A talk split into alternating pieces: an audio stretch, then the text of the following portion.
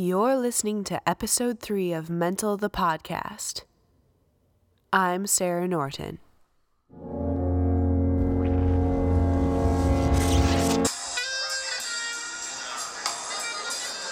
I'm here in New Orleans, the Crescent City, the Big Easy, New Orleans, Louisiana.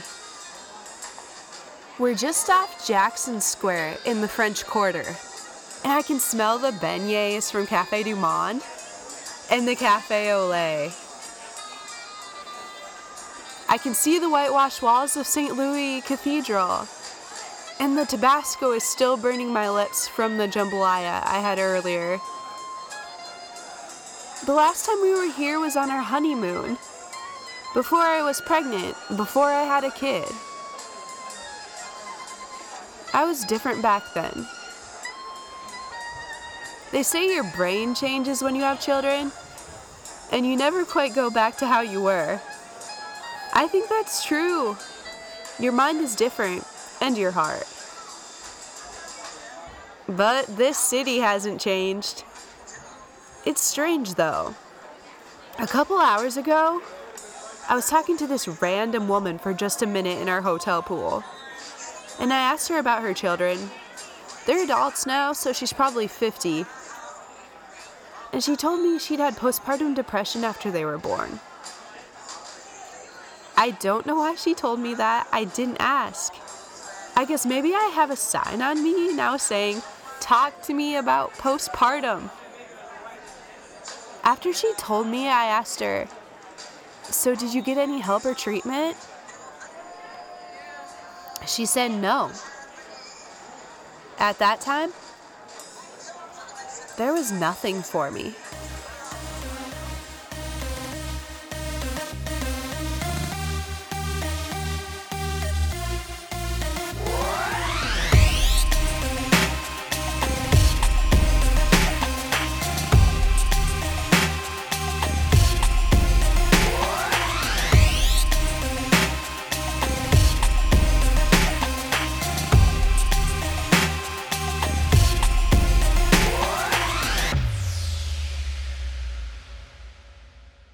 When women close to me have told me about their experiences with postpartum depression, I'm surprised by what they tell me, but I'm not surprised that they tell me.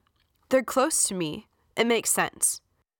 But when Lauren told me about her postpartum depression and anxiety, it was a shock. And not just because I barely knew her, but because she was the last person I'd expect to be struggling with this. Lauren looks a lot like Nancy from the show Stranger Things. I hope you get that reference. She's popular, she's beautiful, she has five kids, and she just seems to have it all together. I met her in a mom's group, and although I was kind of intimidated by her, she was actually super warm and welcoming and made me laugh. She's really funny. When I started working on the podcast, Something made me think of her, so I just Facebook messaged her. I said, Lauren, I'm doing this podcast about postpartum depression and anxiety. Obviously, I have no idea if you've ever struggled with anything like that, and nothing makes me think that. But if you have had anything like postpartum depression and want to talk about it, I'd love to interview you. I sent the message and I thought, that was so stupid. She'll never get back to me. But she did get back to me. And the interview you're about to hear is the result of that message. I thought you should just hear it in its entirety, so there's no breaks for narration until the end. I want you to take Lauren's interview as it is a complete story. Her story deserves that. So, here's Lauren. What does your typical day look like? Um, well, we've always been pretty poor, so we've had really small homes. We lived in a duplex, um, and having twins at the beginning, we just I made, made it a point to always get up and go. and need to get out of the house. I like taking my kids out in public or parks or museums or Target, Menards, anywhere. We just go places. Sometimes it's too hot in the house. I'm like, let's just get in the car. It's air conditioned. But I don't know. Yeah, so that's the morning, or at school. I'm taking kids to school, um, and then lunch. And I, I've always had a napper. I still have a napper, and I nap every afternoon, which is key. And then the evening is chaotic and different, and everyone goes to bed really early because everybody gets up really early. That's awesome. Do you? Are you so you're a stay-at-home mom then? Yeah. Yeah, that's Yep. wonderful. Um, okay, so you can go through each child and tell me basically how you were feeling after having um, each child that you've had. Yeah. Um, okay, so the twins were born at 27 weeks and they were immediately whisked away to the NICU. Um, I was 23 years old and unmarried. I was with my husband, but we weren't married yet, and didn't really like. I had no. I wasn't in, anticipating the birth, or it was all kind of caught off guard. And having never had children before, I didn't know how scary it was to have a 27 weeker or two. Um, so that was super intense, and they were I- I just remember it being really chaotic and stressful all the time. And I stayed at the NICU for two months. I just went there every single day and like pumped and and little things were like huge deals. And but I but the, I thrive in that chaos. So I did okay. I did okay with that. How how about your consecutive children? Um, the th- uh, so our third baby was born, and the twins were two and a half. And I just remember oh, this kid had like the shrillest cry, and I think he ended up. I think he had plugged ears because he ended up having ear tubes put in. So I don't think he could hear himself, but his cry was like this high pitched squeal that was so awful. I mean, I would do anything to make him stop crying, mm-hmm. and in, not in a way where you kind of like let him cry a little bit and then attend to their needs. Like it was just awful. And my husband couldn't handle two two and a half year olds. So I mean, two two and a half year olds is a lot of work, and I was pretty good at that. So I, that baby I had and pretty much handed off to my husband, and I didn't even nurse him for very long. I think it was like six weeks, and he was he was tricky. Yeah. And then you had a. And then the fourth the fourth baby was born. And that was the first time I probably had the um, postpartum depression. All of my kids were home. No one was in preschool yet. I had four under four, and it was this winter in Minnesota that was like it was snowy, snowy, and then like thirty below, and then thirty below, and then super snowy, and then we couldn't even leave the house. Like there, it wasn't play outside snow, and everyone was too little and too much gear, and it was just really long and awful. That one was, yeah, that was a tough winter. Yeah. And then the last one, um, he was an easy baby though, so my mental health wasn't great, but the ba- but he fit right into the mix. So, and I have four kids, and I'm like, this isn't too hard. Number four just kind of like went with the flow, and then so let's have another because I need chaos for things to feel normal. and the fourth or the fifth baby was just like pretty intense. That was a whole new level of chaos. Okay. Um, so you're doing this interview because postpartum depression, anxiety was part of your life. So exactly when did it become apparent to you that you were struggling with postpartum depression and, and or anxiety? What was like some of the first moments that you realized that you were? So I think it was after the fourth baby. That was when. Um, so I have a history of addiction and alcoholism that I've had treatment for when I was younger, before I had kids. Uh, and that reappeared after baby number four as a means to deal with stress and anxiety. And unfortunately, it's super common for a lot of people who relax at the end of the day with a drink, and a lot of people can do that normally, and I'm just not one of those people. Um, and when that happened, immediately it makes the next day worse. Um, and I and I know enough about myself to know I know that this is never going going to go away. And so when I'm when I'm getting to that point where alcohol or or drugs is like my outlet for anxiety, then something has gone wrong way in the past or something's a little haywire. So my quick fix too is usually caffeine, sugar, exercise. So that helps. But um, but that it's really hard that having that component of my health history. yeah, yeah. Um, so you said that you had al- alcoholism or struggled with it um, before you had kids. mm-hmm. Um, how like soon before you had kids did you struggle with that, or like when when did that start appearing in your life? And I guess how did it manifest itself? I mean, I I know about alcoholism, but yeah, just can you just talk to me more about it? Yeah. Yeah. Um, so that I probably went down that path at 14. Okay. Um, and I looked a lot like a typical high schooler that partied and college student that partied, but I knew it was more than what was normal. Um, I have a family history of addiction issues and people getting sober and having long periods of sobriety. So I'm grateful that at 22, when I knew that my life was kind of unraveling, that was the first time I turned to my mom, who's sober, and asked her, like, I think I have a problem. Or actually, you know what's really funny is I went to a priest and was like, I, ho- I have this problem. I'm like really struggling. My life's out of control. And I wanted him to give me a couple of, this is before I had a reversion to the faith. I wanted him to like give me a couple of Hail Marys, some like holy water, and be like, okay, now you're good. And he was, he, he was like, you know, they have they have 12 step groups for people with problems like this. And I was like, no, that's not what I wanted to hear.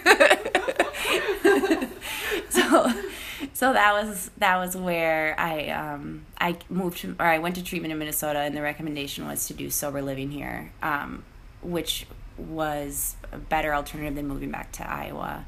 And I stayed here and here's where my I met my husband and now I'm now I'm stuck in St. Paul. I'll never leave. My feet are frozen to the ground. Yep. Sorry, that sounded really St. Paul when you said my feet are frozen to the ground. Oh, I know. My friends from college say that I have a really thick Minnesota accent now. Like I didn't I didn't before and now I do. So yeah. Okay. Okay, so anxiety and depression after your fourth is is Yep. what you're saying. So my depression is, and this is why I, I don't always recognize it because it's not it's not like a heavy sadness mm-hmm. or I, I guess I don't know. I have like a stereotypical. I think of that sadness character from what's that movie with the emotions? Oh, Inside Out. Yes. I love that. Yeah. That's what I think depression's Yeah. supposed to look like. yeah. Um, but for me, it's more of like a nothing. I feel nothing, and I'm just really going through the motions and just getting through the day, and I don't feel happy or sad. It's a, I feel stuck. It's more of like a stuck thing. But my anxiety is the huge. It's constant. The constant chatter in my head. The train, like the crazy train about like future and, you know, now that I have kids, I worry about my kids all the time. Like pretty much everything I'm gonna do is gonna ruin my kids for some reason or another. Like every decision I have to make is for the you know like the benefit of them. Or maybe I should go back to college. Or maybe I should do that. Maybe I should you know buy new chairs for the living room. Or and just I'm constantly like entertaining this crazy train, and it's hard to be present and not get worked up about that stuff. And unfortunately, alcohol would really quiet that down Yeah. that's the unfortunate thing is that it work it would work until it didn't work anymore Yeah. but How long? How long um, did um, you um, drink after? After you realized like your um, the alcoholism was coming back, like how long um, did it take for you to get better um, from that point? Um, like, or at least stop drinking. A while, A well it, there was chunks. Yeah. i can put together chunks of not drinking um, and that was when you know enough to like get through another pregnancy and pretty much after the fifth baby was born. I mean you want to talk about insane. I would i could figure out i knew the math behind like alcohol and how much your body would like burn it off and how much would get in your breast milk and like pumping and dumping and formula feeding and it was like in addition to having four other children Wow. and anxiety and depression i mean it is like utter insanity Mhm. um, and the whole time like really a trying to like hide everything from kids. Yeah. So keeping it at, at an off hours, and then pre- presenting myself a certain way every day, so that no one knows how utterly insane I am. How um how many people or I guess who who knows or like what or like how how many people have you told? I mean, you're telling people now like Yeah. via this podcast, Yep. but like who has helped you with it and everything? Yeah, so that's always a weird because it's im- it's important to be honest about mm-hmm. who you really are with people and I struggle with I struggle with that in the sense that I don't want to overshare with people I don't know that well and it's it is kind of like a personal health thing. But also it's like a huge piece of my life that is really I mean it really took me down. It really beat me down and the people that helped me are I was girlfriends from church, honestly. I have friends in uh, like the AA community. I have a lot of friends from um, just being in St. Paul for that reason. But the my friends, my girlfriends from church are the ones that have like not only stepped in and been there time and time again, helped with kids, brought meals, those kinds of things. Um, so that's it's just a special group and there's you know it's i call it our rosary group there's um a couple of the gals that understand addiction either have it or have a family member so not everyone is totally like just stop you know like i'd love to just stop but Yeah. Yeah. I um yeah my uh my family um a lot of them have gone through AA and yeah you know recovering um, from alcoholism and everything like that and I can also like I'm thankful that you're telling me this now because it's easy for me to like see in myself how I could like easily like go down that that path Mhm. because yeah it's just like I'm just like really thankful that you're telling me this and everyone this because a lot of people like don't don't like think that could happen even to, to like a mom or like a Catholic mom. that's you know? yeah Yeah. that's a really hard part and Yeah. it's um like being a woman that has a problem especially a mother is it's there's so much shame there are not a lot of moms in recovery there just aren't they're either um, moms that suffer with a, addiction and alcoholism either are still suffering or muscling through it and not getting treatment you know, going to meetings because that kind of commitment is really hard to juggle with kids and a husband and it's just it's a lot. Did um for uh, alcoholism you went through AA for postpartum depression anxiety did you take any medication or go to counseling for that as well? I did. So Yeah. I um I took I didn't I think I took everything almost after every baby. I knew Okay. I knew from the jump that I was a candidate for postpartum and so I was always put on Zoloft or something that was okay with nursing, but it didn't work necessarily and I've tried a lot of different um, drugs to that are prescribed by a doctor to work and um, I've finally gotten on something. It's like Effexor. I think it's Oh. off-brand Effexor, and it's a pretty high dose that I'm on now, but it's totally helped. Um, but also, you you're- like can't drink when you take those. so Yeah, if. I'm drinking, then they don't work, and then that's kind of Yeah. defeats the purpose. yeah. Yeah. And then so and then after the fifth baby was born, um, my anxiety was so bad. I this is when I got a prescription to Xanax, and that also really helps with anxiety. But Okay. I have a problem with drugs and alcohol, so I didn't take it as a as prescribed, Okay. and that didn't work out so well for me either. Sorry to chuckle. I laugh because I'm so uncomfortable. yeah, yeah, yeah. but that's the Sorry, tr- I'm laughing. that's the just trying to truth. Make you feel comfortable. so. okay. Wow. And Uh, Xanax is really, I mean, it's like pill alcohol. It's pretty much, it reacts chemically in your brain, I think, the same way that alcohol does. okay. So it really shut off the crazy train for me. But because it wasn't alcohol, I was kind of like, I can take this all day. yeah. I'm not drinking. Yeah, yeah. Are are you still you aren't nursing, so that's definitely Yeah, no, I wasn't nursing. He's, he's getting older. Yeah. Boy. Yeah. Wow. Um. So would you? I don't know if this question or if you can pinpoint a time, but I always ask the question like, what was rock bottom for you hmm as a mom and like having all these things happening?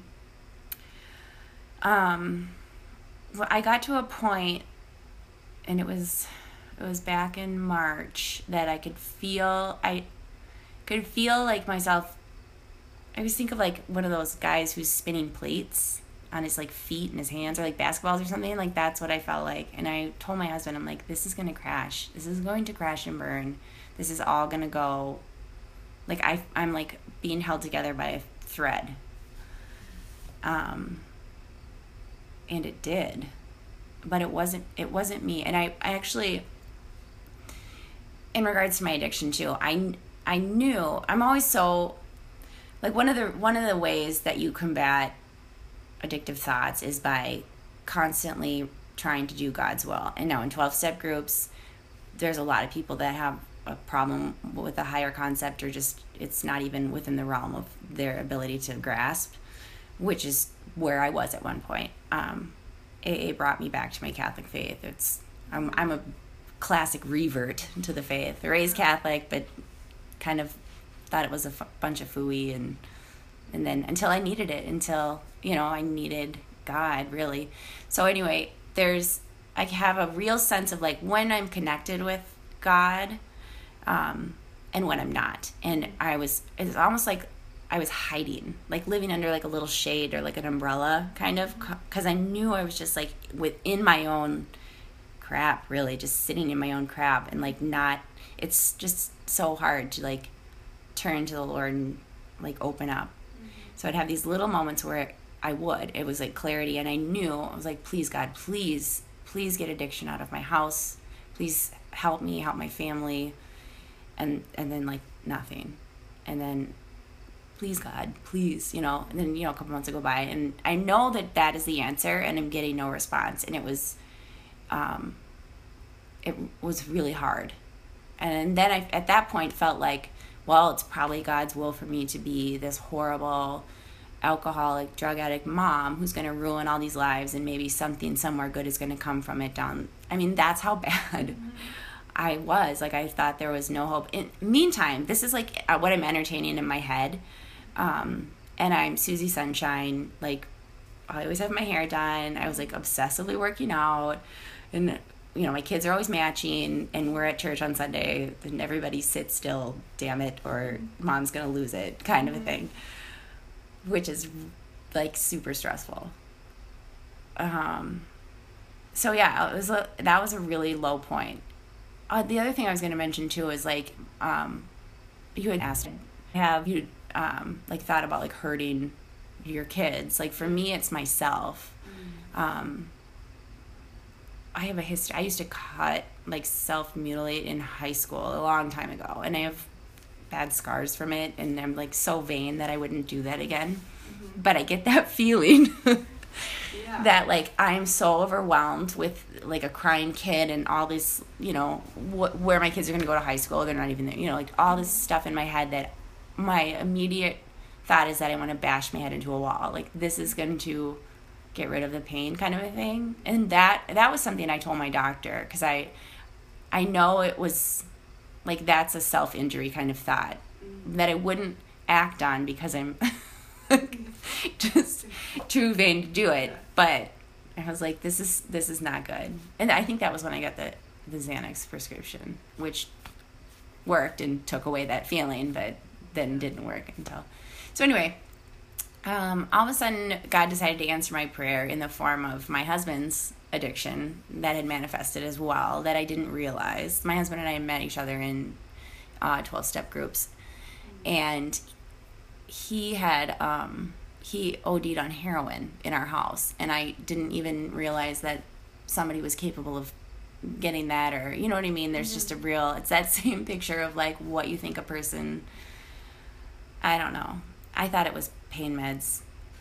Um, so I found him unconscious in purple in our bed on a school night. Yeah, and I was terrified, and I called the police, and they took him to the hospital, and he survived. And the next day, our family stepped in and was like, "You guys are going to treatment. This is insane." And I was like, "Thank the Lord!" Like, who would take five children? Who, how, and nobody would believe me, and I couldn't leave him with my husband. It was like so chaotic and stressful, and I didn't know like how I was ever going to get out of the predicament I had gotten in, and that that was the answer. Which is so funny how God doesn't answer my prayer how I want Him to, or I have like a good timeline for Him. You should read my notes sometimes. Mm-hmm. But instead, it was like, here, how about this horrible thing happens to your husband, and then uh, then all your family. Which it's that's what it took. It was a catastrophic event. Both of our families then became aware to what the situation and stepped in, um, and I was really grateful. That's a lot of stuff. Isn't that heavy? That's a lot of stuff. Yeah. Wow. I know. Wow. So I was. that all in March? Yeah.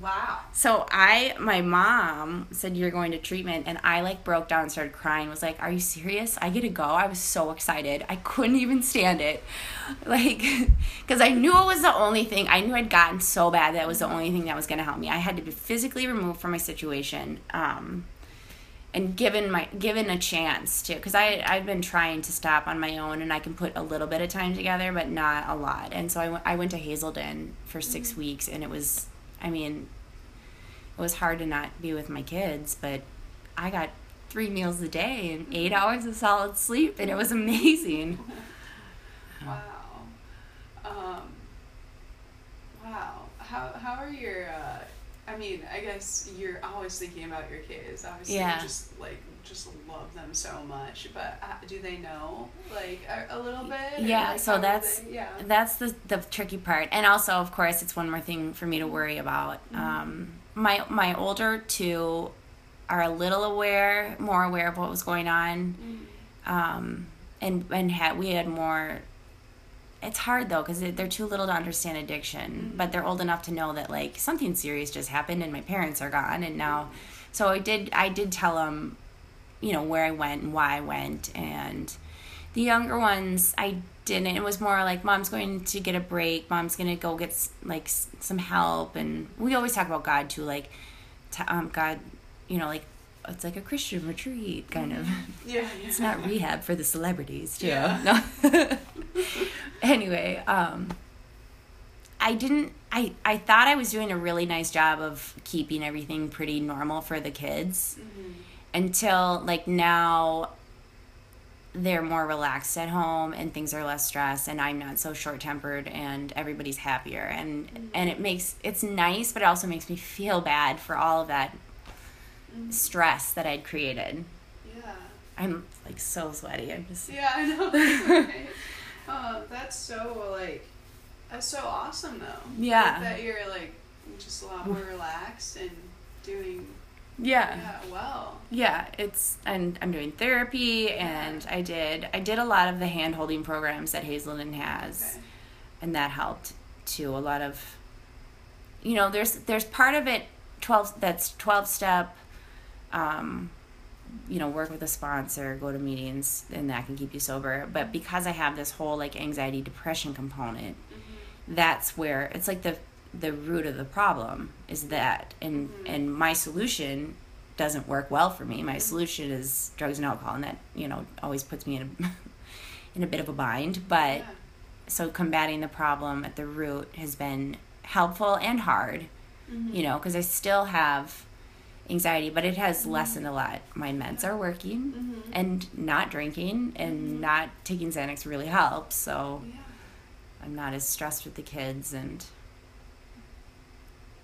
I'm just like utterly grateful that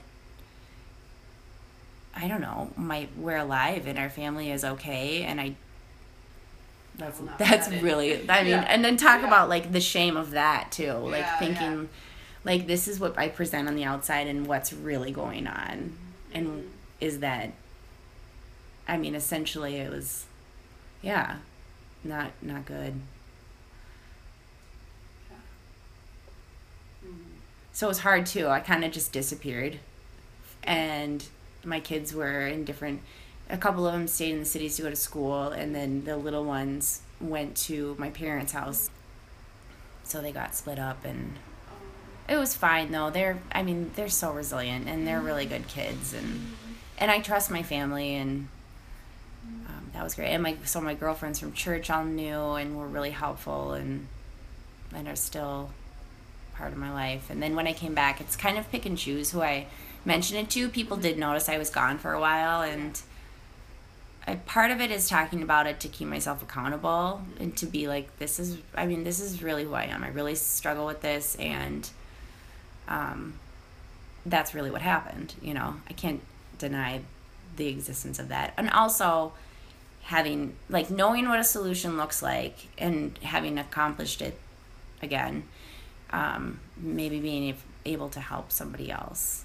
Because it's super embarrassing and humiliating to be a mom that has a problem. And I did, I felt that from my husband's family where they, I felt, and I don't know that this is true, this is my own feelings, but I felt like they expected my husband to crash and burn like he always does, like he always has. Like that's kind of his MO and they didn't expect anything. But how dare you? You're a mother. Like you have five kids.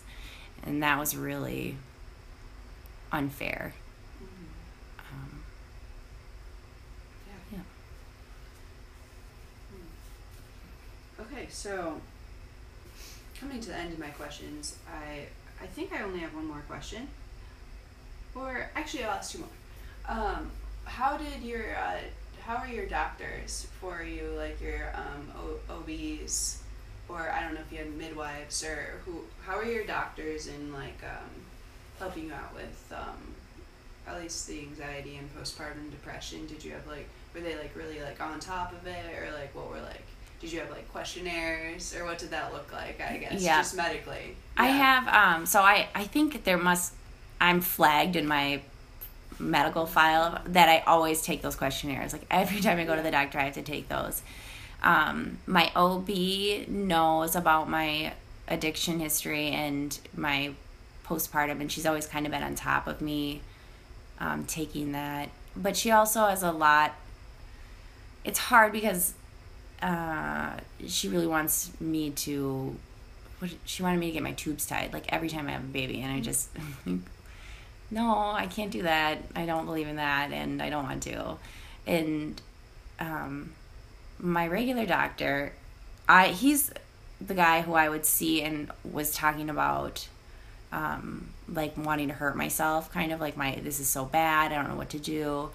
And he referred me out to a psychiatrist. Like he was prescribing me meds for a while and was like, I think you need more help and someone who's like specializes in this and so I did get a psychiatrist, but he's also the doctor that prescribed me Xanax, and he knew that I had a history of alcoholism. So I don't know why he thought that was a good idea, but but we're able to manipulate doctors if we need to. So Yeah. anyway, so my psychiatrist now has me on a pretty specific, um, like medication, and she is also aware of my history. Um, and then I do see a therapist, and that's tricky because I have seen like more therapists than I could even count. And doing that intake too is always so overwhelming. Mm. Um, and connecting with somebody like the last lady I how, I was seeing her for maybe a, two months. I went every week, and she, every time I got there, she was like fidgeting with her shirt. Like she kept mm-hmm. like her shirt was uncomfortable, and it drove me nuts. And I would talk to her, and she would amp up my anxiety and mm-hmm. get irritated with me about the stupid things I was irritated about when I was trying to go there to like Yeah. have someone talk me off a ledge instead of she's like right there with me being like yeah that's awful. So so i've had my fair share of like icky therapists but i did find somebody i actually i was looking for a therapist for my daughter to deal with the anxiety because i can already see it manifesting in her and it was a really stressful year. Um, and the lady we started seeing we would go together and my daughter is like totally tur did a 180 and probably because her parents are stable now um, so i've started seeing her and that's helpful Awesome. Thanks for sharing that. Um, Mhm. Last question. So, you can say whatever you want. Um, what would you want to tell moms who have had uh, postpartum depression, anxiety, and and addiction. Like, what do you just want to tell them? Like, invite advice, encouragement. Yeah. What like what do you want to say to like all the moms who who will be listening to this? Um, I guess. I guess I'd want to say like. There's probably more women who are in the exact same situation doing the exact same thing and caught because of a the shame of it being a mom or like the inability to get help financially or you know circumstantially with kids and and that you're not unique. Your situation is not unique. It is a classic medical problem that hundreds of thousands of women suffer from. And i do too You have no idea what people are dealing with. Like Nancy in Stranger Things, Lauren has seen the upside down. She's lived there. But from the outside, you never know. You may not share Lauren's struggles with alcoholism and addiction, but there may be other things in your health history that maybe only you know about, and the same is true for people in your life. Maybe you need to check in with someone close to you and see how you can help them before things come crashing down. Or maybe you need to reach out for someone else's help, or to God for His help. For Lauren, her postpartum depression and anxiety came to a head due to struggles with alcohol and addiction.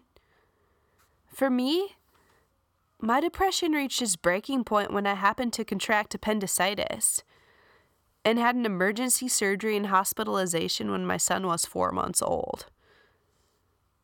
During that traumatic time, as I was recovering from appendicitis and diagnosed with postpartum, I had another friend who was really there for me. Her name is Kara. She's also a neighbor girl and when I told her about my diagnosis and the medication I was taking, that I was on a low dose of Zoloft, she told me, You know what? Me too. Then she leaned in close and said, And a lot more moms. Yet another awesome mom who had also experienced postpartum. So I interviewed her. All of our kids were awake and playing, but surprisingly, they didn't interrupt us too much and I think you'll agree the interview was worth it. She's great. To start off, I just asked Kara about her husband and kids. My husband is my best friend. He is 30. Um, he's very awesome. Yeah, and we love being married together. It's very cool. Uh, we have kids that are eight, six, four, and one and they're awesome as well. We have three boys and a girl. I asked Kara, when did things get harder? After which kids? I think the, the difficulties came more with the first and the second because I had I had more things I had to kind of let go of or understand about being a mom. I had to spend a lot more time with God, kind of pondering the meaning of it and what I should do and what it meant for me and what it meant for the world and what it meant for my kids. Uh, but yeah, there's a lot of soul searching in figuring out motherhood with the first and the second. The third and the fourth really had it good because I, I kind of knew what I was doing. I mean, not completely, but I already had like let go of my all my my personal time or even my personal possessions. and so everything was already ruined wrecked, so it didn't matter. No, I'm just kidding. Not everything was ruined, but yeah, like I don't know, things had already been kind of kidified, so to speak. Next, I asked Kara whether she could describe her experience with postpartum depression. I asked her whether she got counseling or medication, and what was sort of her rock bottom. Uh, after I had my first son, it was very apparent to me that something was kind of awry. Um, I didn't have a lot of sadness. I had more more anger and impatience and taking it out on my husband and children.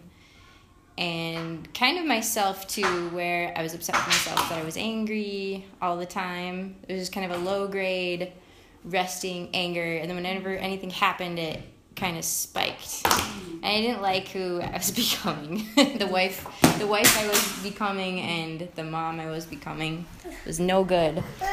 Uh, so after my first, that I went to the doctor and got uh, some medication, and that seemed to do the trick.